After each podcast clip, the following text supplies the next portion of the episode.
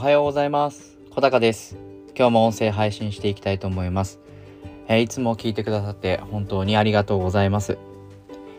えー、オリンピックが終わりましたね。あの昨日も閉会式を見ていて思ったことは。あの開会式もちょっと見ていたんですけどあのやっぱり選手たちのこう終わった感じの安堵感っていうのがすごくこう見ていて感じられていてまあこのオリンピックのためにまあ一生懸命頑張ってきたと思いますので、まあ、日本人選手も今回はあの過去最高のメダル数ということであの本当に頑張った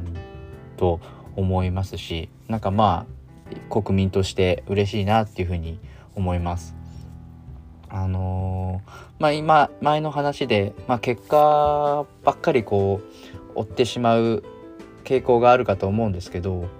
でもその結果に起こるこうプロセスっていうのが私はすごく好きであの一人のメダリストが今このメダルにまで至った経緯とか今までの挫折とか、まあ、そういったものを結構こうテレビで特集するとは思うんですけどああいうのを見るとあのその選手のこともっと知りたいしさらに応援したいなっていう気持ちになります。でまあ今日はあのオリンピックの話をするっていうことではなくって、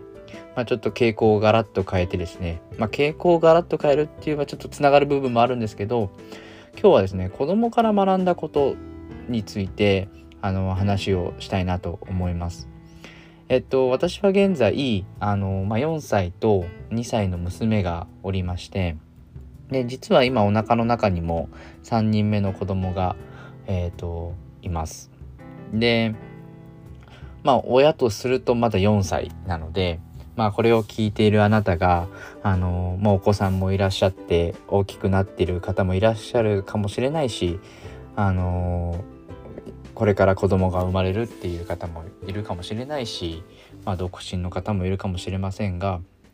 あの私がこう子供に対するイメージっていうのがですねこれはまあ嘘偽りなく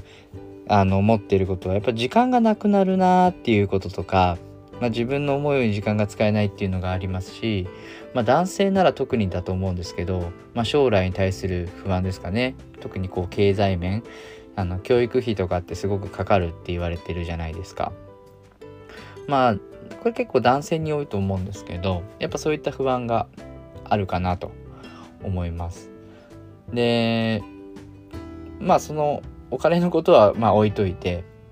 あの私がこの親としてまだ4年のキャリアですけど思ったことは、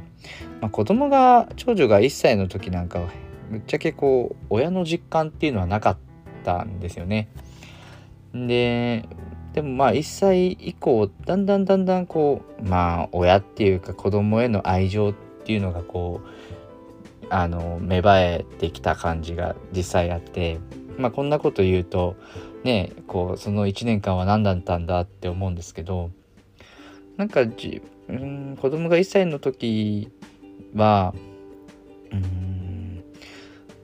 どちらかというとまあ自分の方が可愛いというかそういうなんかもう、うん、他人ではないんですけどまあ他人みたいな感覚で子供のことを思ってまして、まあ、そのそれがだんだんだんだんこう考え方が変わっていったんですよね。っていうのはまあ仕草とか表情とかあとはまあ顔とかだんだんだんだんこう自分に自分のコピーみたいな感じができてきたりで愛情が芽生えたのって何だろうなって思うとあの子供が勝手にこう成長していく今までなんかできなかったことがだんだんできてくるのを見ているとなんかこう愛情が芽生えてきたんですよね。でまあ今で言えばもう4歳になって、まあ、言葉もちゃんと話せるし、ね、体の身体機能だって成長してってるし特にうちの子供はなんかこう踊ったりするのが好きなんですけどこう YouTube を見たりしてコピーしてダンスをしている姿とかを見るとね自分にはできないことがこんな4歳の子供にできるっていうのはすごく本当になんかすごいなーっていうふうに思っていますしあとやっぱ親をよく見ているなっていうのがあります。あの言葉とかあの話す内容とかもなんか、まあ、奥さんに似たり自分に似たりしてるところがあるので、まあ、そういう意味では環境っていうのがすごく大事だなっていうふうに感じます。でまあ何よりこう、うん、自分自身があの子供ができて思ったことはあのー、結構こうちょっとスピリチュアル系かもしれないですけどこう無償の愛っていうかあの、子供よくあの見返りを求めないようにしましょうとかって言われるかと思うんですけどどうしても人間って何かしたことに対して見返りを求めちゃうと思うんですよ。で私自身もなんかこう心の中ではこれやってあげたからなんかどっかでちょっと見返りを求めたりだとかあのすることがあったかと思うんですけどあのまあ子供を見ているとなんか別に見返りを求めなくてもこの子のことが可愛いから何かしてあげたいっていうあの気持ちに芽生えてあこれが無償の愛っていうかそれが結構こう仕事でもつながってるところがありましてなんかスタッフがなんか自分と思うように自分の思うようにいかなかったとしてもあの内心はなんかどっか自分の子供を見ているかのように今スタッフのことを見ていてうんなんかこう見返りを求めないというかなんかこう子供のように見るとあ子供バカにしてるとかそういうことではなくてあのそういうふうに見ることで、まあ、自分自身があの本当にできないのは当たり前。だけど頑張っているなっていうところに視点が向いてあのなんか自分自身がイライラしないしむしろこの人のためになんかしてあげたいなっていう思いになりました。でこれはまあ子供が生まれたからこそ思ったことで今まではなんかどうにか自分の思うようにさせたいとかあのなんでできないんだろうなっていうのが正直心の中にあった部分があったんですけどでもまあ子供ができることであのそういった見返りだとかなんか自分の思うようにあのならないなっていう時にもちろん未だにイライラすることもありますけれど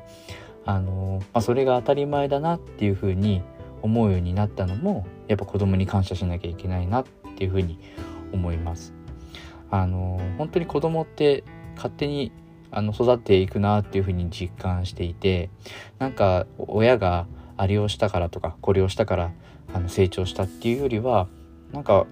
自分の私の感覚とすると、まあ、勝手に成長してってるなっていうところでなんか本当に子供から学ぶことが多くあります。で今はこう2人の娘がいますけど、まあ、これから3人になるにあたって、まあ、正直こう想像がつかない部分もあるんですけれどでもそれはなんか自分自身の学びにつながるかなって思うしそれが今後のまあ私の人生に結構好影響を与えるんじゃないかなっていうふうに考えてます。でまあ一番最初の話にオリンピックの話をしましたがあのー、やっぱりオリンピック選手もそういう挫折とかのその経験を踏まえて今回の結果に至ったプロセスと一緒で子供も全く何もできなかったところから、ね、まあ変な話勝手にじゃないですけど言葉も話せるようになったり体を動かせることになったりっていうところになんかこう私自身がこう感動というか応援したいなっていう思いが芽生えて、まあ、それがいわゆるこう見返りの求めない愛なのかなっていうふうにちょっと言ってて自分が恥ずかしいですけれど、まあ、そういった感情にあの子供ができてあの感じる部分があります。でこの感覚っていうのが普段のあのうん仕事とかでもすごく生かされてることで自分のこうメンタルコントロールっていうところもなんかすごく23年前の自分から比較するとあの変わった部分だなっていうふうに思います。あのまあ最後まちょっとまとまりがないですけど、まあ、子供があの、いることで学んだことっていうのがあるので、まあ、今後もなんか子供から学んだことを、まあ、こういった仕事にどう活かせるかっていう話もしていきたいなと思いますので今日はこれであの終わりたいと思いますがあの今日も聞いていただいてどうもありがとうございました。今日も楽しんでいきましょう。